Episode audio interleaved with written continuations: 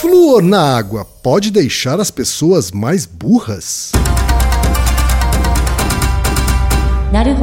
Podcast. Bem-vindo ao Naruhodo podcast para quem tem fome de aprender. Eu sou Ken Fujioka. Eu sou Altair de Souza. E hoje é dia de quê? Desapontando estudos. Altaí, vamos para os recados da paróquia. Quais são? Número 1, um, vai no iTunes Store, dê 5 estrelas e faça o seu comentário. Isso aí. Número 2, indique um episódio do Naruhodô para alguém que nunca ouviu o Naruhodô ou mesmo nunca tenha ouvido um podcast. Vamos aumentar o tamanho de nossa podosfera. E número 3, Altaí. Ah, O número 3 é sobre ajudar a manter o Naruhodô no ar, Altaí. isso aí. E para contribuir, basta usar o aplicativo PicPay e assinar o apoio mensal de 15 reais. São duas Coca Zero, querido ouvinte, querido ouvinte. Uma para Altair e uma para mim. E como assinante, além da nossa gratidão, você terá três coisas. Um, você terá acesso ao grupo secreto no Telegram, ou seja, assinante pode conversar com a gente com a comunidade de ouvintes assinantes. Dois, você terá vantagens especiais. Por exemplo, assinante recebe os episódios no grupo secreto do Telegram antes de todo mundo. E três, você receberá conteúdos exclusivos. Por exemplo, assinante recebe episódios que só são distribuídos no grupo secreto do Telegram. Então é isso. Baixe o aplicativo PicPay e assine o apoio mensal. Com o PicPay você ainda vai poder pagar boleto, transferir dinheiro entre amigos, recarregar celular, sacar o saldo em qualquer banco 24 horas sem taxa. E olha só, no primeiro mês de apoio ao Naruhodô, você ainda tem um cashback de 10 reais. Isso mesmo, você assina e recebe 10 reais de volta. Tá? Agradecemos desde já e participem, por favor. É isso aí. Antes da pauta, mais um recado. Naruhodô está abrindo espaço para as mulheres podcasters, porque representatividade é importante também na podosfera. O destaque de hoje vai para o podcast Meu Nome Não É Não, comandado pela Nayara Lima e Mirelle Campos. Ouça o recado que elas deixaram para você, ouvinte do Naruhodô. E conheça o podcast Meu Nome Não É Não. Bom dia, boa tarde, boa noite, pessoal! Olá, Kim, Altair e ouvintes do Naruhodô, tudo bem com vocês? Eu sou a Nayara Lima. Eu sou a Mirelle Campos e nós somos do podcast Meu Nome Não É Não, que traz resenha de livros, artigos e documentários, filmes também sobre o comportamento animal. A nossa proposta é compartilhar informações dos melhores especialistas e pesquisadores da área para assim estreitarmos a relação com os nossos pets. Afinal de contas, quanto melhor a gente conhecê-los, melhor será a nossa convivência, né, Mi? Com certeza, como sabemos que os ouvintes do Naruhodô são sedentos por conhecimento, nós queremos convidar vocês para ouvirem o nosso podcast. Temos mais de 40 episódios, já resenhamos Seu Cachorro é um Gênio, Gato um Deus para Chamar de Seu, entre outros livros e artigos. Nós estamos nos principais tocadores de podcasts, é só procurar por Meu Nome Não É Não. Também estamos no Instagram, Facebook e Twitter e no nosso site, meu nome não é não.com. Agradecemos muito o espaço que o Naruhodô oferece às mulheres podcasters e Tchau! E chegou o momento Alura, que hoje vai ser um pouco diferente. A gente quer saber a sua opinião para que a participação da Alura no Naruhodô seja cada vez mais adequada. Sim, a Alura é uma das marcas que ajuda a manter vivo o Naruhodô. Mas a gente quer que a publicidade dessa marca seja o mais relevante possível para você, ouvinte. Então eu agradeço demais se você responder uma rápida pesquisa. É rápida mesmo, meia dúzia de perguntinhas. Você ajuda a gente? É só ir em alura.com.br barra pesquisa barra Naruhodô e responder. Repetindo, alura.com.br barra pesquisa barra Naruhodô. Altaí, temos pergunta de ouvinte, Altaí. Uma pergunta que vai, vai obrigar as pessoas a escovar os dentes todos os dias. Olha só. E aí, Altair, você estava me contando que essa deu trabalho. Muito. A pergunta parece prosaica, Uhum. né? Mas ela deu trabalho para entender. E, e a- analisar o contexto. Não é uma questão tão objetiva quanto parece. Uhum. E olha que eu, eu acho que desses mesmos episódios duplos, Sim. esse episódio, pra mim, é um, um dos que me- mais me deu trabalho. Olha só. E a gente teve ajuda, inclusive, né? De Pois é. especialista. Teve, de um dentista. É, olha assim, a pergunta, Altair, veio do Rodrigo Brant, de Belo Horizonte, Minas Gerais. Né? Mineiro. E o Rodrigo Altair, ele é proprietário de uma marca de camisetas de rock chamada É. Marrocos. Marrocos. Ó, tá aqui o, o- o seu product placement gratuito, Rodrigo. É isso aí. Muito legal as camisetas. É viu? Marrocos com dois R's e CK. E aí você vai conhecer ali as estampas exclusivas do Rodrigo Brant. Uhum. E ele diz o seguinte, Altair. Lógico que não tem como elogiar o excelente trabalho de divulgação científica de vocês. Obrigado por deixarem o mundo melhor. Obrigado mesmo. Olha, que honra. É, espero que a gente tenha- esteja deixando o mundo pelo menos não pior. né, Ah, Fernando? o quem já está aprendendo método científico já. Ele diz o seguinte: eu sempre ouço o podcast de vocês e quando eu tenho dúvidas, sempre tento pesquisar por mim mesmo e assim aprender mais. Ouvi uma vez que o flúor presente em pastas de dente e água encanada pode diminuir o QI, mesmo que um pouco só. Há um estudo polêmico que liga flúor na água com diminuição de QI. Deu no site EM né, no site do Estado de Minas. né, na, parte, na editoria internacional, ele diz o seguinte: o flúor presente na água da torneira em alguns países pode afetar o quociente de inteligência dos bebês, segundo um estudo publicado nesta segunda-feira. Cujos resultados, no entanto, foram questionados por vários especialistas. Desde a década de 1950 se acrescenta fluoreto à água de torneira em muitos países industrializados para prevenir cáries dentárias. Foi demonstrado que concentrações muito altas do mineral são tóxicas para o cérebro, mas as concentrações na água corrente geralmente não implicam riscos. E aí vai a matéria, o link está na descrição para quem, lê- quem quiser ler a matéria como um todo. Mas agora a gente, Isso. a gente foi além, né, Altair? A Foi atrás do artigo atrás original. do artigo original, né? Porque a pergunta do Rodrigo é: é teoria da conspiração para deixar a população mais burra e assim mais controlável? Ou é um risco calculado em prol da saúde pública? E por que alguns países não usam água fluoretada? né? Então, essas são as perguntas complementares à pergunta central, Uhum. que é assim: primeira pergunta central, né? Se flúor na água pode deixar as pessoas Uhum. mais burras. Você já, tinha, você já tinha ouvido falar disso? Eu não tinha ouvido falar, não, Thaí. Nunca? Não, foi com o, o e-mail do Rodrigo que eu, que eu fiquei sabendo disso. Que essa informação veio à tona, né? Uhum. Então, o, o artigo que é mencionado nessa, nesse post do Estado de Minas Uhum. é de agosto de 2019, Certo. tá? Do Chega- meio do ano é- passado. É recente, né? É recente. Só que aí você vai ver esse artigo. É de uma população no Canadá, né? Um artigo feito no Canadá. E aí você vai ver esse artigo, você começa a ver outros artigos que adotam o mesmo, falam do mesmo assunto. Certo. E aí você vai cavando, cavando, o buraco é gigante. Gigante, gigante, gigante. Um vórtex, um vórtex espacial, assim. mesmo. Nossa, o negócio é- vai muito longe. Daí que vem a dificuldade, é algo que me deu muito trabalho, porque é diferente, por exemplo, de uma teoria da conspiração total. Sabe? Tipo uma terra plana, assim, que claramente não faz nenhum sentido. Sim. E, e, na verdade você, você se pergunta como alguém consegue pensar nisso, né?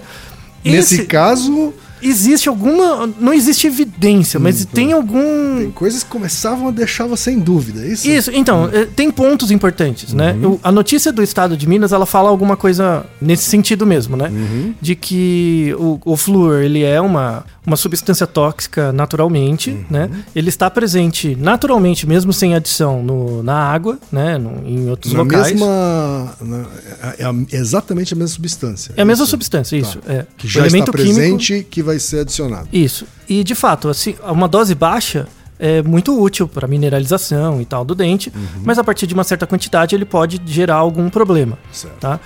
Todos esses estudos que eu vou mencionar aqui são estudos populacionais. Uhum. Então, por exemplo, o, esse estudo canadense, né, que foi o citado, ele é um estudo bem feito, numa boa revista. Não é um estudo é, mal feito, assim. Uhum. Ele, foi, ele faz parte de uma coorte de um segmento grande de pessoas, Uhum. né?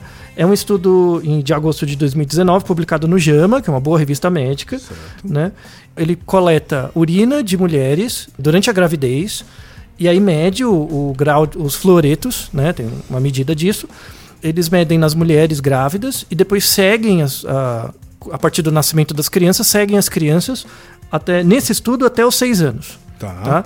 E quando as crianças fizeram entre 3 e 4 anos, eles coletaram uma amostra das crianças e correlacionaram tanto uma amostra de flúor quanto uma amostra do teste. Né? Eles aplicaram um teste de QI, que é o VAIS, né? que é um teste de QI bem conhecido para crianças.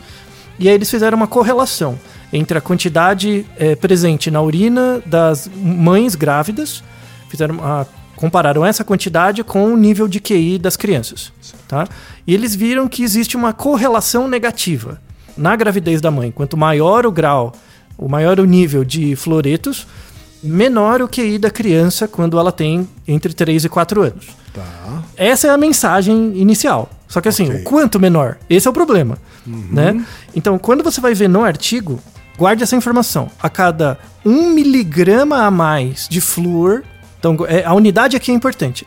A cada 1 miligrama a mais por litro né, de água consumida de flúor a mais que a mãe consome, você tem uma redução em média de 4 pontos de QI na criança, tá? Então a cada 1 mi- miligrama a mais de flúor reduz 4 pontos o QI da criança, Certo. tá?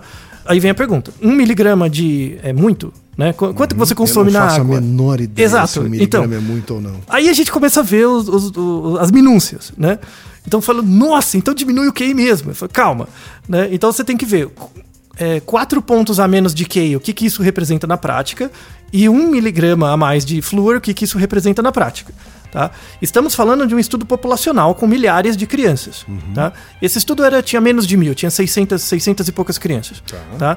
Uma Quanto- boa amostra mesmo é uma assim, amostra né? grande, né? Um segmento grande. Mas quando você olhar a média, em geral, a média representa, quando você tira da média populacional e transporta para o valor individual, você tem uma variabilidade muito grande. Tá? Um dado importante, antes, antes de explicar o que é um, um miligrama a mais. Tá? Eles mediram a quantidade de, de flúor nas mulheres, tá? e essa quantidade de flúor, de exposição ao flúor, variava muito. Tá. Então tinham mulheres que eram expostas a 0,03 miligramas, que é bem pouquinho, que é quase. A água não tinha flúor nenhum, até mulheres que eram expostas a 18 miligramas, que era muito. Então você tinha uma, uma variabilidade muito grande da exposição naquelas mulheres que moram no Canadá. Tá? A gente tá falando de exposição, então assim, da água que ela ingere. Que ela é o ingere. o, fluoreto que ela já tem no corpo. É, é a água que ela ingere. Então, assim, então tem, tem a mulher lá que vive numa certa, numa certa cidade da, do, do Canadá, numa região. Eu, cole- eu coleto amostras de água. Nessas amostras eu vejo a quantidade de flúor e avalio a quantidade de flúor que nela também. Tá? E depois vejo o QI da criança é, três, quatro anos depois. No Canadá, que é esse estudo que a gente encontrou, a variabilidade na presença de flúor na água é muito grande. Então, é um problema de controle de qualidade da água. Inclusive, no- nesse artigo, vamos deixar ele na descrição, vale muito a pena ver o gráfico. Tá? É um gráfico de correlação negativa mesmo, né? Então você vê que a, a retinha diminui. Mas se você olhar a apresentação dos dados né, sobre a reta, os dados variam demais. Tem uma grande variabilidade. Tá? Então, isso mostra que, para além da questão da média, né, você tem uma questão do controle de qualidade de quanto flúor está presente na água. Provavelmente varia muito de um lugar para o outro Isso. dos locais que foram pesquisados. Isso. E aí a gente tem que pensar, por exemplo, nas empresas que fornecem água. Tá. Tá? Então, Ah, então, antes de perguntar se o flúor faz mal ou bem, o que as empresas distribuem água lá tem que fazer é padronizar essa. Obrigado, muito bem, muito bem. Antes de falar do mecanismo, eu vou falar dessa coisa mais externa, né? Eu vou, eu vou da, da causa final para causa material, tá? Eu vou do final para o começo. Assim, eu fiz uma busca quase extensiva é, é, na literatura, eu achei em torno de 60 artigos de vários tipos que falam dessa associação entre flúor e QI, tá? Tem artigos bizonhos, assim, de errado, tá? Esse artigo do Canadá é muito bom, tá bem feito, só que aí uma variável importante, a estatística tá ok e tal, uma variável importante é essa grande variabilidade na exposição das pessoas à água, a- a quantidade de flúor na água. Na água. Isso é o primeiro, tá?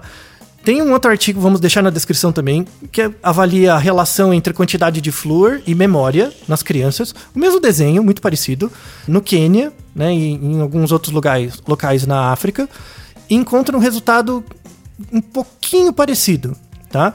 Só que aí a análise estatística está completamente errada, tá? Você não precisa ser estatístico para saber. Por exemplo, quem? Ó, eu vou comparar. Ele dividiu em dois grupos, né? Ele pegou a, a, a quantidade de exposição ao flúor e dividiu em baixa exposição e alta exposição, tá? Então tem exposição baixa e alta. E aí ele mediu o QI da criança. Então eu quero saber se o QI da criança é diferente entre mulheres expostas a muito flúor e pouco flúor, tá? E para apresentar o resultado, ele fez um gráfico de pizza. De pizza? Então, como você apresenta médias num gráfico de pizza? Eu também não sei, sabe? A análise estatística tava bizarra, tá tudo errado. Não dá pra confiar no resultado do artigo, tá? Não dá. muitos desses 60 e poucos artigos, é, os artigos populacionais, em Quer geral. dizer, mé- desculpa. Mé- médico pesquisador ruim estatística, então não tem só no Brasil. é? Não, é algo generalizado. Eu dou aula em vários lugares, é generalizado. Eu- mas essa é a primeira vez que eu vejo um gráfico de média com um gráfico de pizza. Eu não sei como o cara fez. ele não- Criativo, cara. Nossa, parece um negócio de publicidade mesmo, né? Mi- Misericórdia. Mas enfim, e aí os artigos que têm dados populacionais, com exceção desse artigo do, do JAMA, e tem um outro artigo muito bom também de uma amostra no México, os outros artigos são bem discutíveis. Ou eles têm problema de tamanho de amostra, ou a análise estatística está errada mesmo, eles calcularam o poder estatístico errado, fizeram a conta errada. Eu não sei como aprovar o artigo com a conta errada, mas enfim. Ou são artigos laboratoriais. Desses 60 artigos, creio que 50 deles são artigos laboratoriais com rato. Né? E aí eles expõem o rato a uma quantidade absurdamente maior de flúor, o que já é sabido que faz mal para o cérebro. Tá? Então, É, Isso é de fato, quer dizer, É. é uma quantidade muito grande, de, ou uma quantidade exagerada de fluoreto, de fato é tóxico. ao- É tóxico ao organismo. Isso vem pela própria natureza do composto flúor, tá? O composto flúor é um, é um dos compostos mais reativos da tabela periódica. Quando ele livre, assim, numa forma livre, F-, né? Ele é extremamente volátil e tóxico, tá? E ele, por exemplo, in- inclusive é, é até interessante a história do, do flúor, né? Ele foi descoberto, assim, percebido no século XVIII. E muitos químicos morreram tentando manu- manusear o flúor, né? Porque o flúor vem em várias formas, né? Ele, ade- ele aparece aderido em rochas, ele aparece na água, mas em forma pura, como gás, é muito volátil e muito é, tóxico, corrosivo e tal. E aí os, os, os químicos tentavam separar o flúor de outros compostos para avaliar as propriedades deles. Só que na hora que você separa o flúor de outro composto, ele já adere em outro. Certo. Então, por exemplo, se eu coloco o flúor dentro de uma garrafa de vidro, ele dissolve o vidro. Caramba. Ele reage com vidro, assim. Se você disparar quando ele em forma gasosa, né? Se você dispara ele, por exemplo, no metal, pega fogo, sabe? É muito grave, assim, é um negócio Caramba. tem que, tem, tem que ter muitos cuidados, né?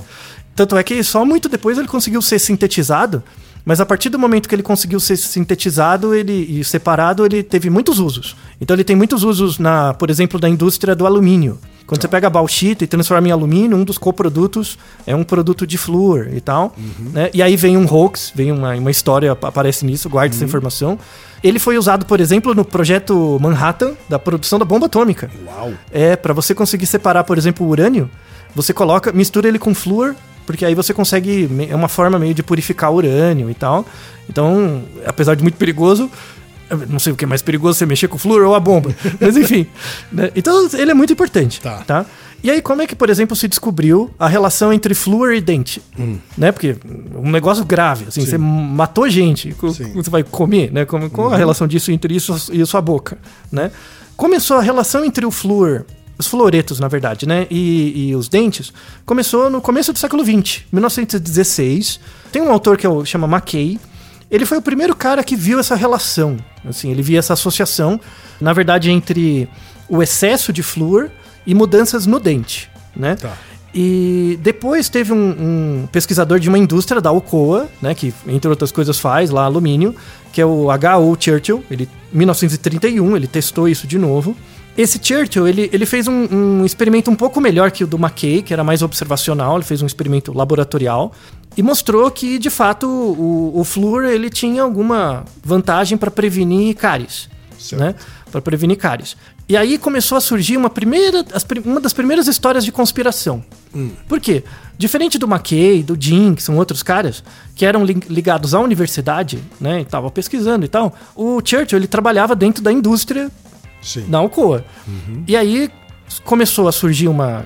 que isso já é mentira, é hoax, tá? De que, o, na verdade, a Alcoa queria assim, propagar a ideia de que o flúor era bom pro dente, porque eles produziam muitos, é, muitos compostos, metais, enfim, e eles poluíam a água. Né? E acabavam liberando flúor no processo. Na água. E aí, assim, entre outros compostos, né? Mas quando a água era só fluoretada, ele fez esse estudo de propósito para poder convencer o governo de que era bom dar aquela água para as pessoas porque não ia fazer mal. Né? Já criaram uma, uma, uma conspiração, Uma conspiração. de que foi proposital. Isso, isso nos anos e 40. Malé, Veja que- malé, malévolo. Isso. Veja que é antigo, nos anos 40, né? Aí vai escalando, né? Então, anos 40, Segunda Guerra, né? Para aumentar essa história, falavam muito que os russos, os chineses e o governo nazista alemão usavam, colocavam flúor na água para manter a população, as populações, no caso do- dos alemães, os judeus e outros, outros grupos, domesticados, assim, domados. Controlados. Controlados, porque fazia, fazia mal para o cérebro e inibia as emoções das pessoas, né? Ah, então essa, essa, essa teoria aí já, já remonta Já, 60 décadas. anos, décadas, Aham. já, 60 anos pelo menos. E aí, depois da, depois da Segunda Guerra, Uhum. é, essa, essa história continuou, né? De que o governo colocava flúor na água, Uhum. nos Estados Unidos, né? Colocava flúor na água para poder controlar as pessoas e deixar as pessoas mais dóceis. Bom, e aí você já viu, né? Já viu que es- escapou, então começou a surgir uma ideia de que o flúor fazia mal. Porque, assim, inerentemente, numa quantidade grande, ele faz mesmo, ele é tóxico. Mas uma quantidade pequena, principalmente pelo estudo do McKay, do Jim, do Churchill, eles viram que tinha um benefício. Né? Então a, a, a ideia que surgiu é: bom, no começo do século XX, as pessoas tinham uma saúde bucal terrível. Nos Estados Unidos era a- tinha uma epidemia de cárie enorme. Eles verificavam que você colocar um pouquinho de flúor reduzia a probabilidade de cárie, sobretudo nas crianças. Então, me parece um mau negócio, né? Colocar um pouco de flúor. A questão é o controle de qualidade. Não pode ficar demais, né? Tudo bem, né? Tranquilo. Aí surgiu as primeiras políticas de fluoretação da água, né? Isso chegou no Brasil logo depois, em 1953. Tá? Em 1953, é, no Espírito Santo, foi aprovado que o- os prefeitos podiam colocar é, flúor na água, com base nesses primeiros estudos. Em 1956, começou em São Paulo né, a, a colocar, e nos anos 80 ficou algo geral, né, praticamente todas as cidades. E estima-se que hoje cerca de 65 milhões de pessoas no Brasil têm acesso à água fluoretada. Certo. Tá? Então cresceu, uma coisa é, escalar muito, muito importante. Tá? Ou seja, tem, mas ao mesmo tempo, então, tem mais da metade da população que ainda não tem acesso, Não tem acesso. à água fluoretada. Isso. É, é porque eles não têm acesso ao saneamento básico, ao tratamento da água. A ideia é que quando você transmite o tratamento de esgoto e o saneamento, a, a fluoretação é, um- é mais uma coisa. Né? Tem um estudo já dos anos 90 nos Estados Unidos, que aqui no Brasil é parecido, que a cada um dólar que você investe nesse processo de tratamento de água com flúor, você tem um retorno de 38 dólares no custo de tratamentos dentais. Então eu deixo de gastar 38 dólares quando eu invisto um. É, é um ótimo negócio. Ótimo né? negócio. Então, mas aí surgiu também nos anos 80, principalmente, e 90, estudos falando da relação entre o flúor e o cérebro. Tá? Então, a, a partir dessa quantidade maior. Então, por exemplo, para vocês terem uma ideia, né? isso, isso são dados de indústria. Né? Quando você trabalha na indústria, você é muito mais exposto a esse tipo de problema. Então, a quantidade segura né, que foi avaliada assim, é até 1,5 miligrama por litro. É o máximo. Tá. Tá? Até 1,5 miligrama por litro de flúor, na, de fluoreto na água é, é seguro, tá? Segundo a Organização Mundial de Saúde. O Brasil tem, em média, né, no- no- na- nas águas verificadas, em média, entre 0,6 e 0,8. Ou seja, Tá. a gente tem um range muito menor É- é menor, que na, isso. no Canadá, né? É, do que, na- do que o que a Organização Mundial de Saúde preconiza, tem uma- um limite de segurança Sim, e, e beleza. sim. Tá? A, a partir de 0,6, entre 0,6 e 0,8, você já tem os benefícios da- do consumo da água com flúor, sem ter os malefícios de, de intoxicação. Uhum. Né? Mas, então, ó, 1,5 é o limite. Tá? Ou Se- seja, a gente está bem longe do limite bem lo- em média, bem longe do e limite. com uma média ali é, é, Pequena. regular. Isso, né? pequena, isso. Agora imagine que você foi exposto a uma quantidade de 6 miligramas. Então, quatro vezes mais do que o, o máximo, tá? Você vai ter um problema que é um comprometimento estético do dente. Então, os, os dentes vão ficar com pequenas, é, pequenos traços ah, esbranquiçados, né, que é o efeito do flúor, é, que é chamado fluorose. Quando já chega em 6 miligramas, ah, essa- esses traços crescem e, e formam uma mancha escura no dente. Então você tem comprometimento estético do dente. Um dentista consegue ver é, rapidamente que é uma Que intoxicação ele por deve flúor. reagir com o esmalte. do Com- dente. reage com o esmalte do dente. Na verdade, ele aumenta a quantidade de minerais. Então coloca demais, né? Então fica manchado, tá? Se você for exposto entre 10 miligramas e 20 miligramas, você vai começar a ter um problema gástrico. Vai começar a fazer mal pro seu, é, pro seu estômago. É, certos locais na Índia e na China possuem níveis assim, que aí é uma água já poluída, né? E aí as pessoas podem ter problemas gástricos graves, tá? Se você for exposto a 500 miligramas e você é uma criança, você morre. 500 miligramas, tá? Mo- morreu. É envenenamento mesmo, É, né? é. E se você for exposto a 2 gramas, é a morte de um adulto. O adulto morre, tá? Então, porque Com aí- dois gramas? 2 gramas. Porque Com 2 gramas de flúor num litro de água, Já você mata- mata, um adulto. mata um adulto.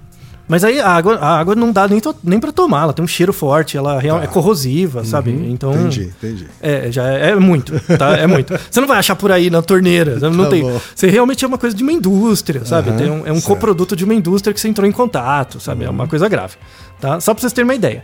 Então, volte na informação anterior que eu falei do estudo canadense, tá? No estudo canadense, a, o range de exposição, né, varia de 0,03, que é muito menos, até quase 18. Tem uma Sim, variabilidade muito sim. grande, tá? No Brasil, Sendo que 18 já é uma concentração perigosa. já faz né? mal pro, pro estômago, tá? Então, como essas, no caso da, da amostra, essas mulheres eram expostas a uma variabilidade muito grande, aquelas mulheres que eram expostas a uma quantidade muito alta sofriam alguma intoxicação que podia gerar um efeito posterior. Certo. E isso era meio que compensado por aquelas que eram expostas a muito pouco. E na média ficava um grama, né? Então, e repare de novo, ó. No Brasil, você tem entre 0,6 e 0,8 miligrama. Bem pouco, Sim. tá? O estudo canadense mostra que a cada 1 miligrama, 1 miligrama diminui 4 pontos o QI. Ou seja, você tem, que, você tem que tomar muita água e uma água com muito, muito mais flúor do que o normal, tá? Aqui no Brasil. Então, no, no Canadá, esse é um estudo que acende luzes, sabe? No Ou México... pelo menos em determinadas regiões, Em determin- chega a Isso. 18, né? Exato, que aumenta muito. Sei lá, se tiver três, já é demais. Né? E aí no Canadá você tem as fornecedoras de água, cada estado tem uma. Né? Não é unificado. E elas têm políticas diferentes. Né? Então, assim, você tem as diretrizes do governo sobre a, a água, mas a, o fornecimento mesmo é privado. E aí tem muita variabilidade. Né? Bom, aqui a gente tem também. Cada estado tem a sua estatal aí cuidando Isso. da, da água. Isso. né? Do Tem- tem- Da água e do esgoto. Tratamento de água e esgoto. Tem-se tido privatizações ao longo do tempo, Sim. mas ainda o efeito das diretrizes do Estado é mais forte do que, por exemplo, no Canadá. Tem muito Isso menos deve lobby. ajudar a ter essa padronização. Sim, aí. na verdade ajuda. Tá? Tem um outro artigo, vamos deixar na descrição. Ele é até mais legal do que esse do Canadá. Muito bem feito. Uma, uma das coautoras é uma estatística que eu gosto muito, assim, é, mexicana, que é presidente. Ela é- foi diretora, eu acho, do NIH do México. É, é um estudo muito bem feito. E- em que eles fizeram um, um estudo prospectivo também e tal, análise estatística muito boa. E eles viram, só que eles não deram a- o, ao valor, eles viram também uma associação entre a quantidade de flúor e uma redução do QI. Tá?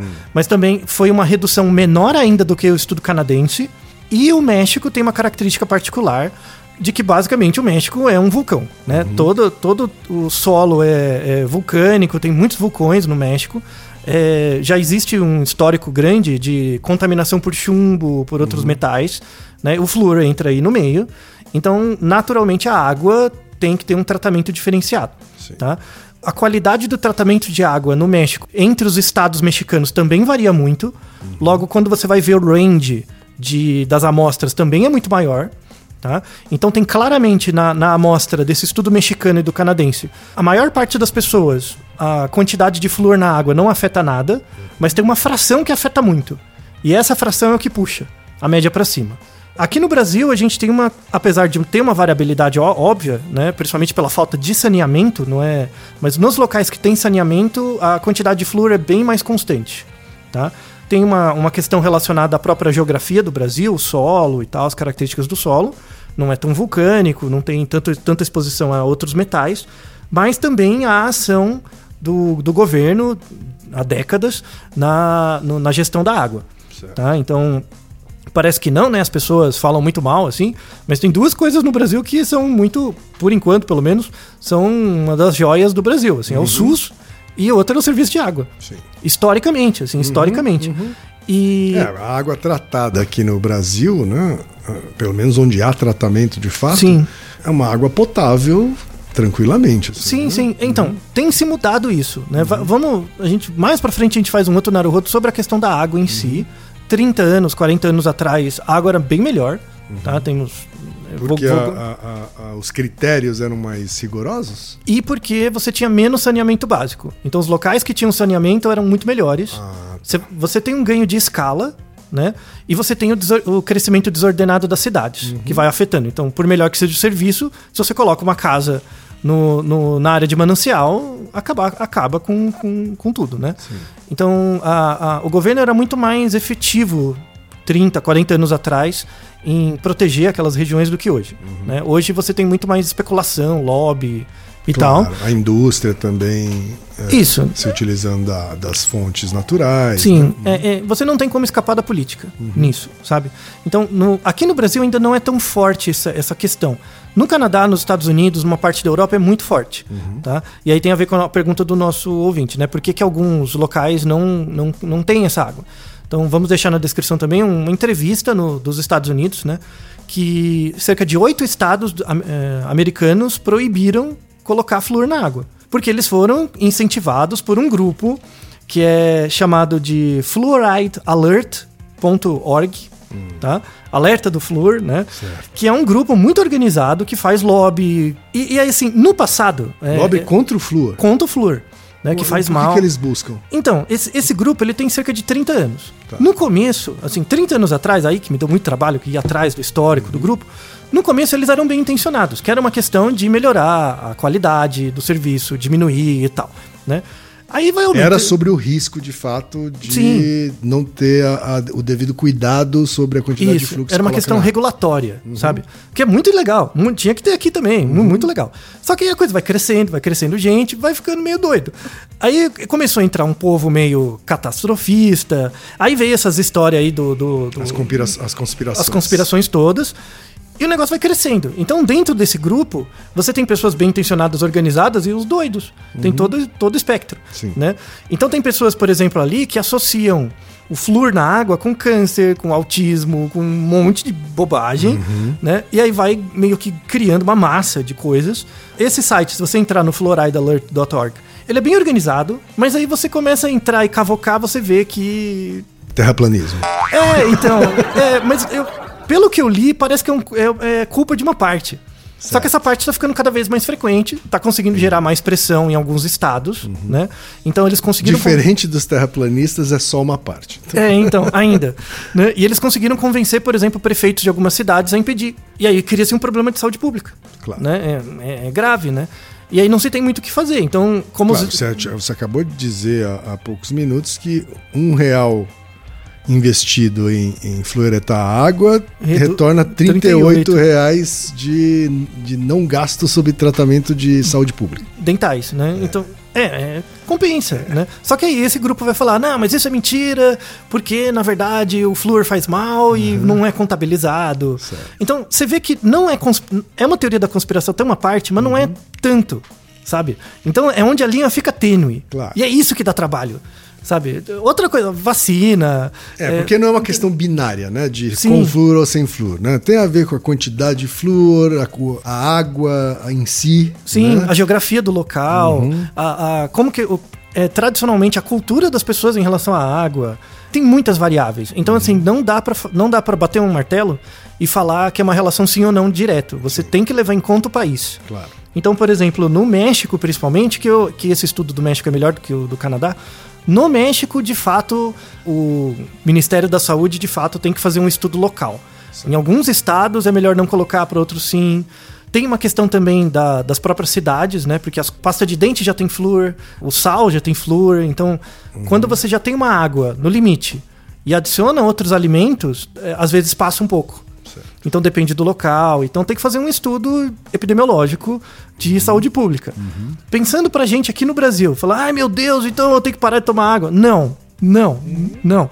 Esses estudos refletem outras realidades sociais diferentes, realidades geográficas, históricas, sociológicas. É muito legal pra discutir, né, como essa questão de como a natureza influencia a relação das pessoas com os recursos naturais, influencia a política, influencia o jeito que as pessoas pensam e tal. Mas não pode pegar e aplicar diretamente aqui. Aqui é muito diferente, tá?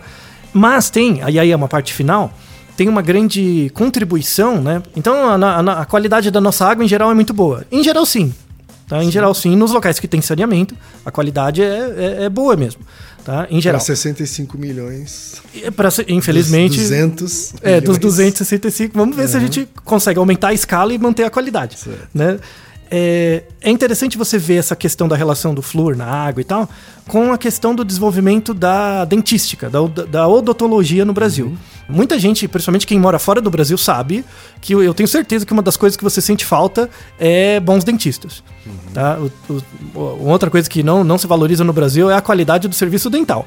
Aqui no Brasil, a pesquisa é referência mundial. Eu tenho vários amigos dentistas que eram dentistas de primeira aqui, com, né, com formação de primeira, que foram para fora justamente porque Sim, faz sucesso. há uma carência de profissionais bem qualificados né, nessa área na Europa, nos Isso. Estados Unidos. Né? Então, historicamente, tem uma separação entre a odontologia e a medicina, que eram uhum. áreas separadas. Aqui no Brasil não foi bem assim. Historicamente, a odontologia nasceu dentro da medicina. Certo. Né?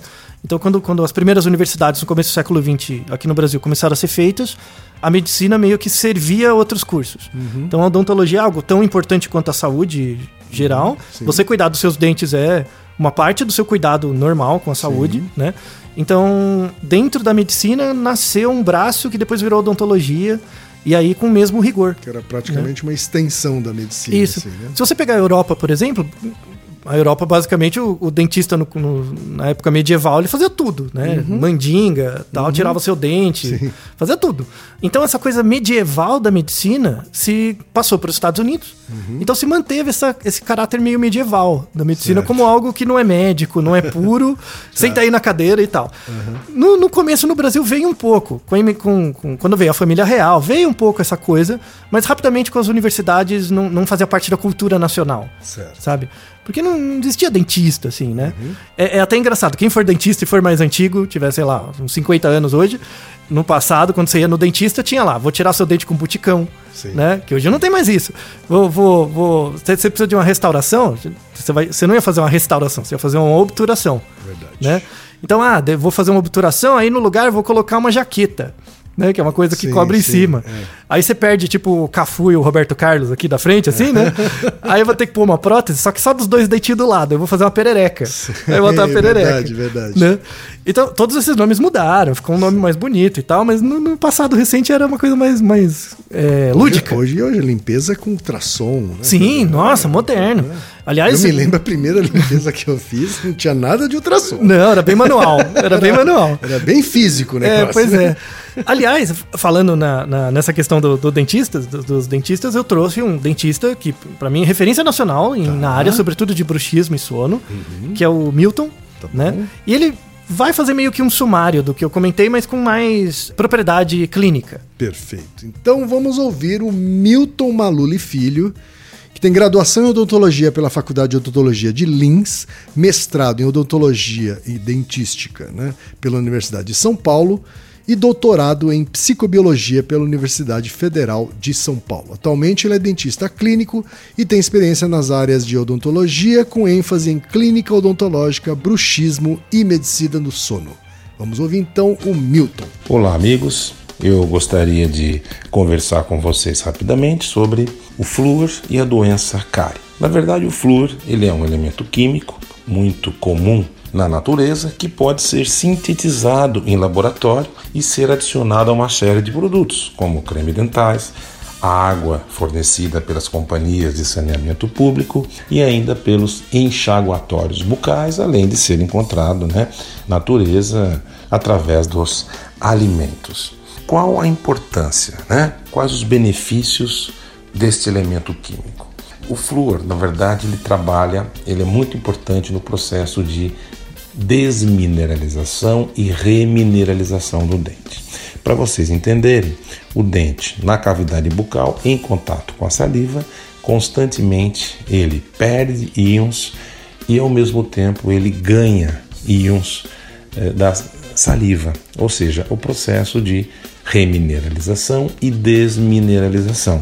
Íons cálcio, íon fosfato, o flúor, ele é muito importante nesse processo então de remineralização dos dentes, ou seja, ele fortalece, ele ajuda no combate da doença cárie. Mas ainda muito importante ressaltar que nós temos muitas vantagens, porém algumas desvantagens, como o excesso do flúor deve ser pontuado. É, este excesso de flúor ele causa o que nós chamamos de fluorose. Então é uma condição em que ele altera a cor do esmalte dos dentes, pode se apresentar numa tonalidade esbranquiçada, pequenas manchas e em casos ainda mais grave, uma coloração mais escura e normalmente ele acomete um grande número de dentes, ou seja, são manchas generalizadas, dificilmente acometendo um dente, porque esta fluorose ela se dá durante a formação do elemento dental. Porém, tanto em adulto quanto em criança, o uso do flúor é fundamental no combate da doença cárie. Muito obrigado e até uma próxima. Altair, então o Dr. Milton deixou bastante claro aí que Uhum. O flúor ajuda, o flúor é, tem um papel importantíssimo Isso. na saúde bucal aí. mas ele pode gerar essa fluotose, Sim. né? Sobretudo nas crianças, né? Então, algumas recomendações que se faz é que enxaguatório bucal, aquele popular Cepacol, né? Então, Listerine, essas coisas. Existe uma recomendação de que você não dê o Listerine para crianças menores de 7 anos. Porque proporcionalmente ao corpo ela já consome uma quantidade de flúor razoável. Sim. E aí para evitar a fluotose, sobretudo nos dentes permanentes, né? Que depois que você perde os dentes de leite, crescem os permanentes, tá? Então, se você vive numa cidade grande e tal, industrializada, antes dos 7 anos você não precisa usar é, esses enxaguatórios. Uma coisa interessante é que muita gente acha que o enxaguatório, né, esse cepacol, essas coisas, serve para prevenir placa, Uhum. sabe? Placa bacteriana, tártaro, né? Uhum. né? E não é verdade. Muita gente usa para evitar o tártaro. Não, tártaro é uma coisa que tem que é com escovação. Tártaro É, escovação e fio dental, Isso, né? Não escovar, tem jeito, não né? tem jeito. Não adianta botar Ainda aguinha, não adiantaram, ainda não inventaram um líquidozinho um líquido que, que, dissolve. tártaro. né? Porque se dissolver, dissolve seu dente junto. Então, Sim. Uhum. então escova o dente, não é desculpa, tá? E, e tem, pra fechar, né, tem uma área interessante da odontologia que é praticamente existe em muito poucos países, assim, e o Brasil é uma referência mundial, que é a área de sanitarismo e odontologia. Uhum. É quando o odontologista trabalha como epidemiologista. Porque, em geral, a epidemiologia é uma área da medicina, Uhum. né? Mas temos alguns dentistas mais antigos, assim, que trabalham nessa área. E aí, a razão pela qual o nosso controle médio da quantidade de flúor na água é, é tão restrito e tão melhor que outros países, vem pelo trabalho desses dentistas, né? Que se especializaram não, não só na parte clínica, mas também na questão epidemiológica. Destaca-se um, um termo interessante, que é um termo que só existe em português, dessa área, que é chamado heterocontrole. O que, que é isso? Então- Heterocontrole. O, o heterocontrole, ele foi é um termo cunhado por um professor, que é o Paulo Capel Narvai, né? Ele cunhou esse termo em 1982 e é um termo que só vale pro flúor na água. Ó, eu vou dar a definição para você ver como isso pode ser aplicado em vários outros locais. A definição de heterocontrole, que é um termo da saúde pública, é o, segui- é o seguinte: abre aspas. Heterocontrole é se aplica na seguinte situação: se um bem ou serviço implica risco ou proteção para a saúde pública, além do controle do produtor, daquele que produz a substância ou serviço, necessariamente tem que se ter uma regulação do Estado. Então, por exemplo, se eu produzo um serviço que eh, faz mal ou faz bem, além da- do próprio controle de qualidade do produtor, tem que ter necessariamente o controle de qualidade do Estado. Certo. E aí eu vou deixar um link na descrição que ele mesmo, o próprio Paulo Narvai, conta a história da onde surgiu esse termo. Da onde saiu o insight para ele botar esse termo. Que é porque é, ele já trabalhava como epidemiologista junto à Secretaria de Águas, na época, nos anos 70, e 70 e 80. E aí ele viu que as pessoas deixavam os engenheiros de água, hídricos, muito livres.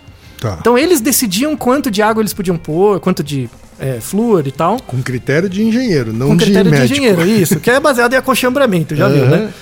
E aí ele começou a fazer uma pressão falando, não, é, tipo, o, o clínico é a gente. Aham. Tipo, tem que ter um pouco mais, assim, não é pra prender os caras, mas tem que ter um pouco mais de controle. Certo. Então ele, ele meio que estabeleceu uma- um conjunto de regras Aham. para que esses engenheiros e a Secretaria de Água fizessem relatórios com maior frequência. E aí os engenheiros melhoraram o sistema deles e aí criou-se uma tradição. Né, da, da CETESB, por exemplo, de sempre produzir esses relatórios e fiscalizar a atividade de outros profissionais que não são relacionados à saúde pública. Certo. E aí isso não é visto em nenhum outro país do mundo. Nenhum outro, outro E país. isso explica um pouco a qualidade da nossa água? A- pelo menos no que diz respeito ao flúor. Certo. Né? A, a qualidade do controle da, da concentração de flúor na água. Então, podemos E dizer tem assim. essa variação tão pequena aí que você mencionou, por Isso. exemplo. E, aí, a- e, e aí você só fica com benefício e não expõe as pessoas ao risco. Então, para fechar, de fato, o estudo, tanto o canadense, que deu origem ao, ao episódio, quanto o mexicano, mostra evidências de que um- o excesso de flúor, de fluoretos, pode gerar algum comprometimento. E aí não é uma questão da relação entre o flúor e o QI. É uma questão da qualidade logística, da qualidade técnica do serviço de águas. E aí é uma oportunidade de trazer a, a excelência que tanto a odontologia quanto os serviços de saúde pública são aqui no Brasil. As Certo. pessoas não valorizam a prataria da casa, mas esse episódio é para mostrar que estamos na vanguarda. Maravilhoso. Então, Altair, para deixar bem claro para o nosso ouvinte, o flúor na água ele pode afetar o QI, segundo isso- vários estudos, né? mas isso não significa Uhum. que o flúor seja prejudicial quando usado da maneira correta. Isso. E que Certo. aqui no Brasil E que estamos. aqui no Brasil a gente tá bem, Tá bem. tá bem. Isso. É, é, isso é o que você tem menos que se preocupar. Certo. É então não há nenhum motivo para alarde em relação a esse assunto aqui Não. no Brasil. Não. Se eu estivesse no México ou no Canadá, talvez eu pensasse um pouco diferente. Mas Uhum. aqui no Brasil estamos muito bem. Certo. No México, eles já têm outros tipos de problema, além do, do- da contaminação por flúor. Isso, né? é. Uma questão geográfica, Né, Por uma histórica. estação geográfica, eles têm uma, uma fonte de água problemática. Isso, isso. né? Pelos vulcões e tudo e mais. acaba fazendo com que as pessoas prefiram, quando podem, né, água engarrafada, Uhum. Né, com, com outro tipo de tratamento, né? Mas enfim, aqui no Brasil, nenhum motivo para alarde, Em relação ao flúor, Né? com certeza não. porque a gente está bem nesse assunto. Exato. Naruhodô, ilustríssimo 20. E você já sabe, aqui no Naruhodô, quem faz a pauta é você. Você tem alguma pergunta pra gente ou quer comentar algum episódio? Escreva para nós. podcast@naruhodô.com.br. Repetindo? podcast@naruhodô.com.br. E lembre-se, mande nome completo, idade, profissão e a cidade de onde você está falando. É isso aí. Naruhodô. Esse podcast é apresentado por b9.com.br.